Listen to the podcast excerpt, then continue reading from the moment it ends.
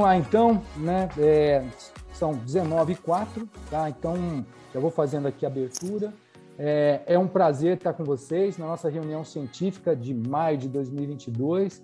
Mais ou menos nós estamos aí com a, no nosso 14 ano de reunião de educação continuada. Né? Aqui grandes palestrantes e colegas né, que vão participar hoje com a gente, né, brindando todo esse tempo. Hoje só não está com o doutor Ricardo, que ele está em férias, né, então está viajando, mas ele volta para a próxima, é, que vai ser agora em junho. Né? Mas só que hoje nós vamos celebrar essa reunião porque é de um assunto extremamente interessante, desafiador, né? e para isso nós trouxemos, gran... nós trouxemos grandes nomes para falar para a gente. É um prazer enorme, uma honra receber vocês professor Douglas Barão, professor Silva Labarce, é, professor é, Dr. Carlos Verutsky. Né? Então, nós vamos falar da, do ganho de massa muscular e as estratégias do ganho de massa muscular dentro desse evento nosso. Né? Então, é, dentro da linha clínica, da linha de treinamento, da linha de performance. Então, hoje nós temos aí um evento bastante interessante. Eu espero que todos aproveitem muito. Queria agradecer ao Centro de Estudos que sempre nos apoia, com, com a gente a Denise, a Adriana, ao Hospital 9 de Julho, que sempre serve de palco para a gente e nos, nos auxilia em todos esses anos. É, ao DASA, que hoje, pelo nome DASA Educa, né, faz todo o programa de educação continuada e de eventos é, do ecossistema da DASA, né, e nós continuamos aí firmes dentro do, do programa né, ao próprio Centro de Medicina do Exercício do Esporte, aqui presente o Dr. Verutsky, o professor Silvio também, que participa com a gente, o Dr. Ricardo Narras, que está presente, e eu também dentro do laboratório. E, e, agradecer muito a vocês que se inscreveram, que curtiram aí no, os nossos posts, que estiveram presentes e hoje vão poder dividir isso com a gente, tá? Então, vamos lá, né? Temos uma bela noite pela frente.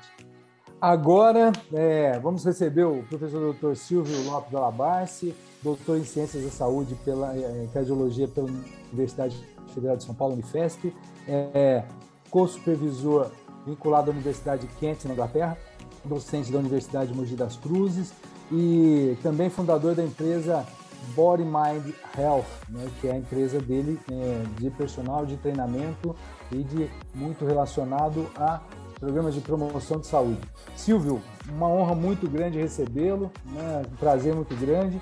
E temos aí uma plateia ávida né, de, de grandes, é, é, é, grandes argumentos para a gente poder discutir. Muito obrigado pela tua presença, é um prazer sempre muito grande estar com você aqui com a gente. Tá ótimo. Boa noite, Pablo. Vocês estão me ouvindo bem? Vendo também?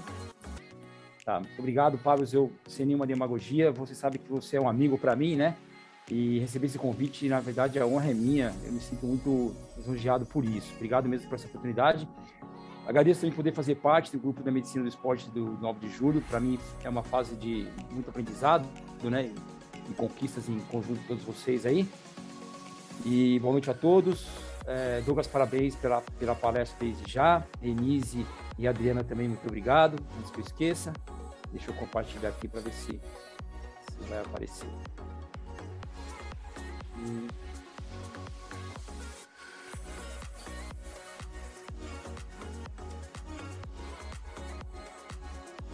Tá aparecendo para vocês aí?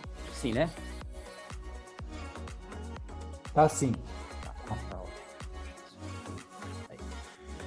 Bom, é, em relação ao tema que a gente vai abordar hoje, o desafio e as estratégias de ganho de massa muscular, o professor Douglas foi bastante pontual é, inteligente nas colocações e ele foi ali falando, tentando aprender um pouco mais também, claro, e foi me vindo um pouco na cabeça a, a questão de é, ganho de massa, ganho de força muscular, massa muscular, seja no alto rendimento, seja para atleta competitivo, seja para atleta amador, nós, nós, estamos diante de uma condição muito complexa, que ela é multifatorial, reforçando o que o, o professor Douglas comentou, multiprofissional, acho que mais do que nunca a gente tem a necessidade de trabalhar sempre em conjunto e falar de nutrição esportiva e depois falar do exercício físico, eu acho que é uma dobradinha bastante interessante.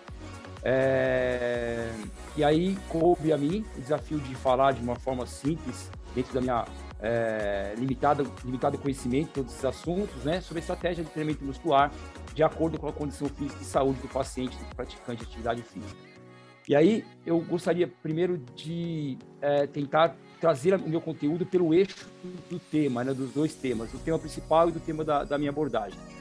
E aí eu acho que cabe falar, falar um pouco mais sobre a diferenciação entre atividade física e exercício físico, embora é algo que ah, aparentemente a gente está sempre chovendo molhado, mas quando se fala em ganho de massa muscular, isso tem que ser muito claro para nós. Eu vou dar um exemplo para os senhores. Se pensarmos, por exemplo, na, é, no ganho de força, força muscular, idosos que praticam atividade física podem ter esse ganho, embora não necessariamente façam exercício de musculação. Foi essa experiência que eu tive na tese de doutorado. Embora não tenha sido a minha principal pergunta do estudo, ela era uma, era uma pergunta secundária e eu notei que o treinamento com predominância aeróbica ele aumentou a força é, muscular de idosos que praticavam atividade física. Só ligar aqui o cronômetro para me perder. Pronto, um pouquinho de atraso. Então, a atividade física, ela sempre vai estar relacionada com aquele conceito básico, né, clássico da década de 80 aí. Embora eu trouxe aqui um material um pouco mais novo, mas ele é, é um, é um conceito já da década de 80.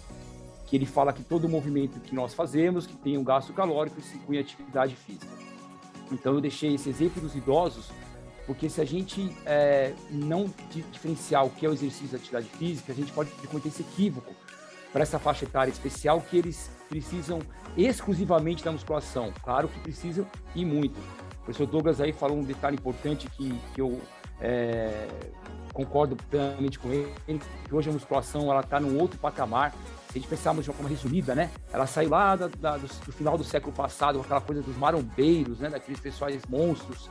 Depois ela foi ganhando um pouco mais de, de atenção no esporte e, e atualmente ela está muito voltada com a estética, com com a preservação do corpo, com a é, neutralização, ou pelo menos impedir lesões. Então ela ganha um outro, um outro patamar.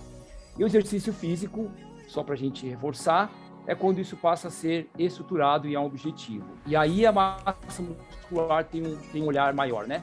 Quando a gente pensa em ganhar massa muscular fazendo atividade física, é algo no patamar um pouco mais horizontal, um pouco mais de alicerce, mais básico, né? Agora, quando nós pensamos em ganho de massa muscular, não tem como fugir do exercício físico. Impossível ganhar massa muscular sem entrar dentro de uma periodização, por exemplo. É, aptidão física, eu não vou ler aqui a tabela inteira, só vou destacar para vocês duas partes que serão importantes para a gente entender um pouco no decorrer dessa explanação do, do conteúdo. A força muscular é a habilidade do músculo de vencer uma resistência. E, e aí se torna interessante a gente pensar um pouco nessa, nessa nomenclatura, porque a musculação ela, ela passou a ser parte, de alguns anos para cá, como um todo de exercício de resistência. Por que isso? Porque a gente pode falar que a pessoa faz um trabalho de resistência quando ela usa o próprio corpo. E é só a gente voltar dois anos atrás, aí no início dessa fase pandêmica, o boom que teve de pessoas fazendo exercício físico em casa, né? Ou as aulas online. E muitas vezes ninguém tinha ali uma, uma academia equipada na sala de casa. É, e aí o uso do próprio corpo ele é, ele é, considerado aí um trabalho de resistência e a musculação e a academia ela é, ela é parte disso também. O endurance muscular, que é a habilidade do músculo de continuar a trabalhar sem se fadigar. A gente vai falar um pouco sobre isso em força muscular é, e menos é, falado quando a, gente quando a gente fala sobre a parte